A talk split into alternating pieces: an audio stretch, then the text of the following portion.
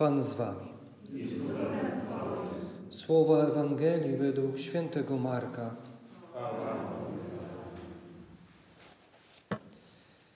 Jezus opuścił okolice Tyru i przez Sydon przyszedł nad jezioro Galilejskie, przemierzając posiadłości Dekapolu. Przyprowadzili mu głuchoniemego i prosili go, żeby położył na niego rękę. On wziął go na bok, osobno od tłumu, włożył palce w jego uszy i śliną dotknął mu języka. A spojrzawszy w niebo, westchnął i rzekł do niego: Efata, to znaczy otwórz się. Zaraz otworzyły się jego uszy, więzy języka się rozwiązały i mógł prawidłowo mówić. Jezus przykazał im, żeby nikomu nie mówili, lecz im bardziej przykazywał, tym gorliwiej to rozgłaszali. I pełni zdumienia mówili: Dobrze uczynił wszystko. Nawet głuchym słuch przywraca i niemym mowę. Oto słowo Pańskie.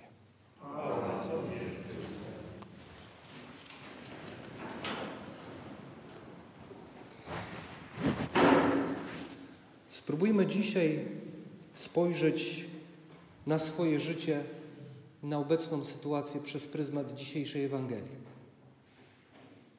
Słowa kluczowe tej Ewangelii mogą być takie: dekapol,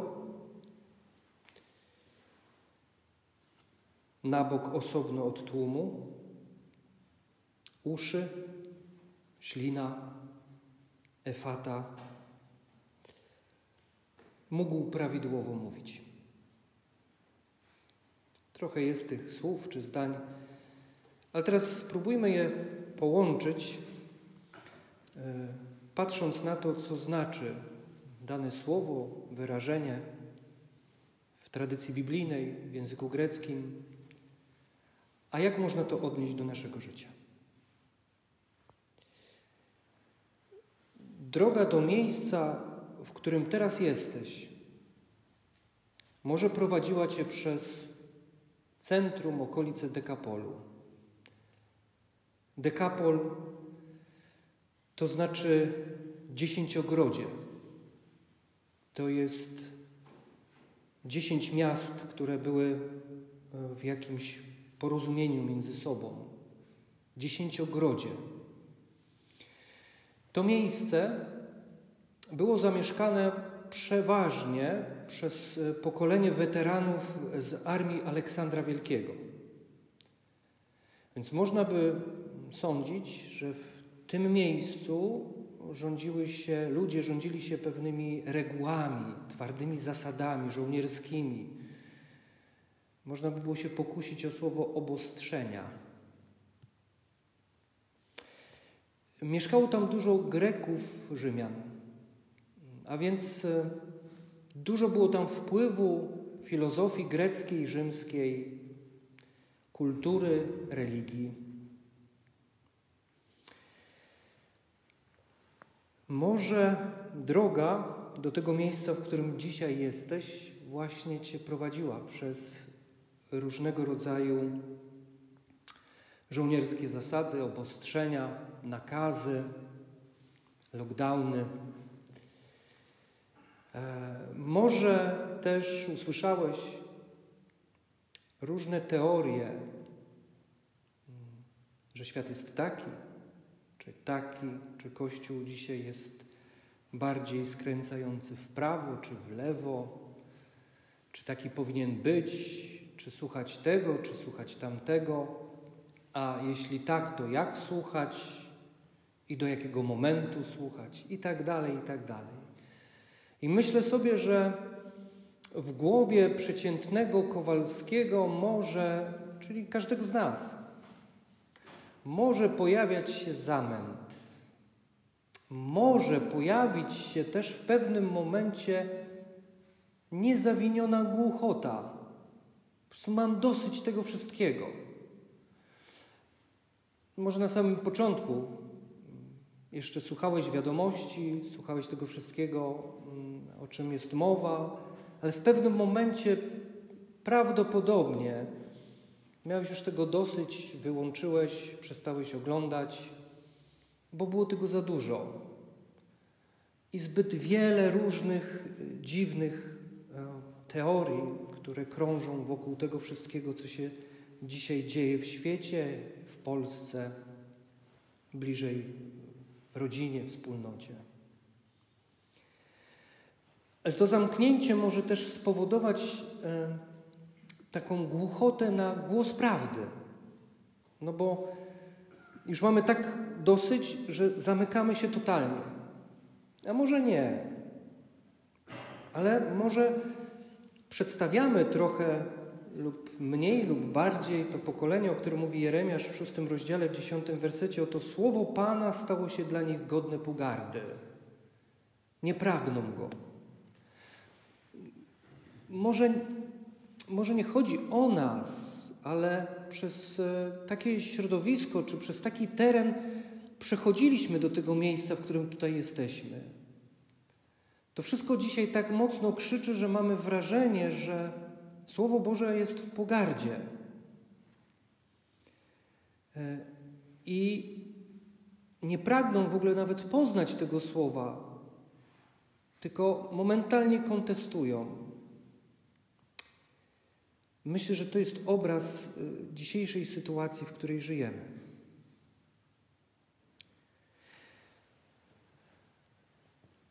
Przeszliśmy i jesteśmy w tym miejscu, spotykamy Jezusa. Słyszymy w Ewangelii o tłumie, ale Jezus nie widzi tłumu, widzi potrzebę, widzi konkretnego człowieka, a więc miej świadomość tego, że zostaniesz przez Niego zauważony. Dlatego, że jesteś w miejscu, w którym On jest. Można powiedzieć, że dzisiaj to jest jezioro galilejskie, które dzisiaj pojawia się w Ewangelii. Może właśnie jesteś nad jeziorem galilejskim. Przemierzyłeś ten dekapol, to dziesięciogrodzie, czyli te dziesięć, dziesięć przykazań tego świata.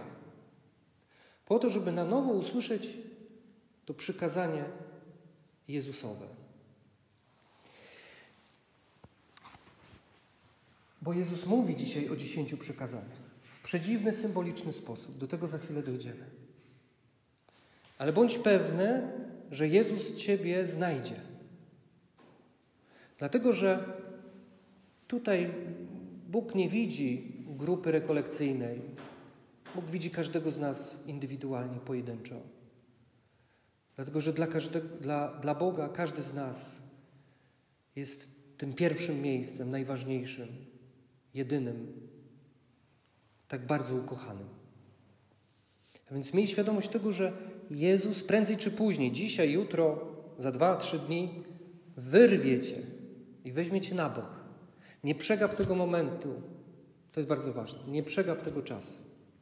Jezus wyrwie cię mm, e, może właśnie z takiego jakiegoś sposobu myślenia, czy tego zamętu, czy tego chaosu, tego tłumu, który może e, e, kotłuje się w Twojej głowie i weźmie Cię na osobność, na, na osobne miejsce i może uczyni z Tobą coś dziwnego, czego nie zrozumiesz, bo ten gest dzisiejszy jest przedziwny. Włożył palce w uszy, śliną dotknął języka, podniósł oczy do góry i powiedział Efata.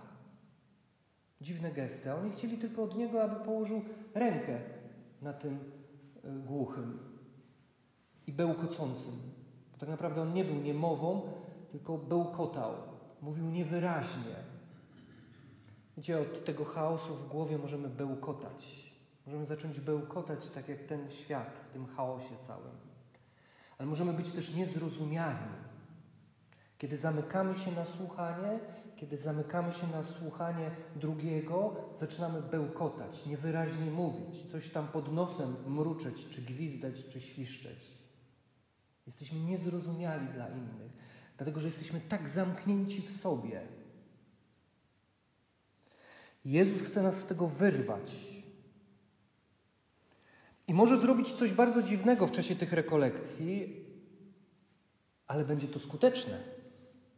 Może powiedzieć do ciebie różnymi sytuacjami, różnymi ludźmi, różnymi słowami, które tu usłyszysz.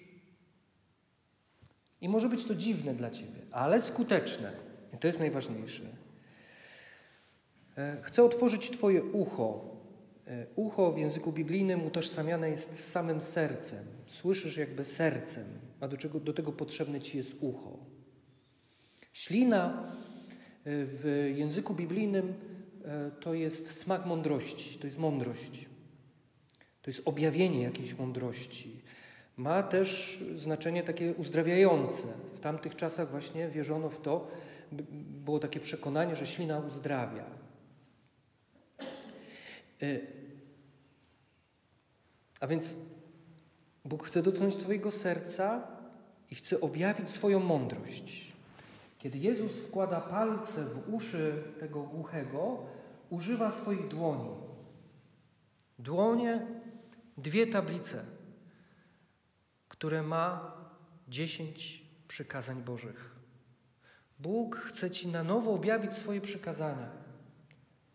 I robi to w geście miłości, nie obostrzeń, nie żołnierskich zasad, ale miłości. Bierze Cię na bok. Bardzo w intymny sposób chce do Ciebie mówić. Będzie mówił do Ciebie w prosty sposób, właśnie w tych dziesięć, dziesięć e, będzie posługiwał się dziesięcioma słowami miłości, bo przecież dekalog to są słowa miłości. Chce objawić swoją mądrość na nowo, więc musimy być bardzo wsłuchani w tą mądrość, która będzie nam potrzebna w następne dni, miesiące, żeby się właściwie poruszać po tych meandrach e, filozofii greckiej, rzymskiej, całego dekapolu, do którego wrócimy prędzej czy później. Jezus, skąd wiemy, że z miłością wypowiada te słowa? Dlatego, że e, symbol znów w Biblii e, wznoszenia oczu do góry z westchnieniem symbolizuje współczucie, litość. Bóg jest Bogiem współczującym, litującym się nad swoimi dziećmi. Znakiem będzie to, że, że wyrwiecie Weźmie cię na osobność i będzie do ciebie mówił na osobności, do twojego serca. I będzie objawiał swoją mądrość. To są znaki Jego miłości względem ciebie. I powodem tego będzie co? Że usłyszysz słowa otwórz się. E, usłyszysz to słowo. Bądź otwarty. I efektem tego będzie to, że zaczniesz prawidłowo mówić. I to jest bardzo ciekawe słowo w języku greckim, które oznacza to prawidłowo mówić. To jest słowo ordos. To jest pierwszy człon stwierdzenia słowa ortodoksyjny. Czyli inaczej mówiąc, prawowierny to ten, który słusznie, e, słowo ordos, ortkos znaczy słusznie, należycie. A więc to jest ten, który jest prawowierny i który e, jest wierny swoim zasadom, przyjętym swoim zasadom. E, ortodoksyjny to znaczy ten, który jest świadomy, w co wierzy i w kogo wierzy, i traktuje swoją wiarę serio, poważnie. To nie chodzi o to, czy ktoś jest modernistą, czy tradycjonalistą, czy lewicującym katolikiem, czy prawicującym katolikiem. Zostawmy to wszystko. To, to nie o to chodzi w Ewangelii. Ortodoksyjny, prawowierny to jest ten, który traktuje wiarę na serio. Co to znaczy? To znaczy, że traktuje Jezusa na serio. Nikt z nas nie usłyszy prawdy, dopóki nie spotka się z Jezusem. Nikt z nas nie będzie wypowiadał prawdy, dopóki nie skonfrontuje się z Jezusem. Nie z poglądami, nie z obostrzeniami, nie z jakąś tam filozofią, ale z osobą Jezusa Chrystusa. O to chodzi w dzisiejszej Ewangelii. Staniesz prosto, wyprostowany. i będziesz, zaczniesz traktować swoją wiarę poważnie, kiedy spotkasz się osobiście z Jezusem. Nie inaczej, moi bracia i siostry, naprawdę nie inaczej. Dlatego my tutaj, w tym miejscu, bardzo mocno osadzamy się. Ci, którzy są już któryś raz tutaj, to wiedzą, że naprawdę mocno chcemy się zakorzeniać w Chrystusie. Dlatego, że to jest ratunek. Nie ma innego ratunku dla, dla nas i całego świata, jak tylko Jezus. Ortodoksyjny, prawowierny, traktujący wiarę poważnie, to jest ten, który właściwie oddaje cześć Bogu. A jak właściwie oddawać cześć Bogu? Trzeba spojrzeć na Jezusa i naśladować Jezusa. My tutaj w świętej rodzinie wiemy, że też przypatrujemy się Maryi i Józefowi.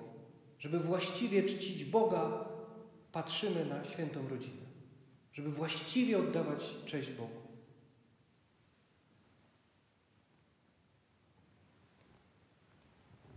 A więc bądźmy otwarci. Już teraz, dzisiaj podejmij decyzję, że, że naprawdę wyznajesz wiarę w to, że tylko w Jezusie e, usłyszysz tę prawdę.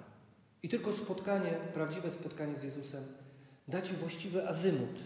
Jakby Jezus jest tym kompasem, który sprawi, że będziesz właściwie poruszał się po tych meandrach dzisiejszego naprawdę bardzo trudnego e, e, świata. Naprawdę żyjemy e, w trudnych, dziwnych, pięknych, można już tutaj naprawdę dużo epitetów wstawiać przed tym słowem świecie. Ale to jest nasz świat. My w nim po prostu żyjemy. I żeby się właściwie w nim poruszać, musimy spotkać się z Jezusem, bo On jest, pra On jest prawdą, On jest życiem. Więc zapraszam Cię, bracie i siostro, jeśli chcesz być prawowierny, jeśli chcesz traktować swoją wiarę na serio, nie być tylko katolikiem wielkosobotnim, e, który przejawia zwątpienie we wszystko, oprócz, e, rzecz jasna, e, oprócz własnej bezgrzeszności. Prawda? To jest w stu procentach pewne, że nie ma sobie nic do zarzucenia. Czego chcecie ode mnie? Przecież ja nikogo nie zabiłem, nikogo nie okradłem, wszystko jest w porządku, jestem korektny. A, że mam takie, a nie inne poglądy, no cóż. Taki wielkosobotni katolik, on nawet nie wie, że nie, świadomie nie popada w herezję, tak mi się wydaje, mam takie przeczucie jakieś takie rozumowe, bo skoro nie wie nawet jaka jest nauka Kościoła, no to jak ma popaść świadomie w herezję? Musimy spotkać się z Jezusem, żeby to wszystko zweryfikować, żeby to uładzić, żeby poznać i żeby została nam objawiona mądrość nie tego świata, tylko mądrość nieba. Mądrość, która pozwoli nam właściwie poruszać się po tym świecie, po własnym życiu. A więc, bracie i siostro, e, zapraszam Cię do tej podróży e, z tej dzisiejszej Ewangelii. E, wspólnie razem zróbmy te kroki wiary, spotkajmy się z Jezusem, wyprostujmy się, by prawidłowo mówić, jak wrócimy do naszego środowiska, naszych rodzin, wspólnot. I przede wszystkim zachwyćmy się w czasie tych dni, zachwyćmy się Jezusem. Amen.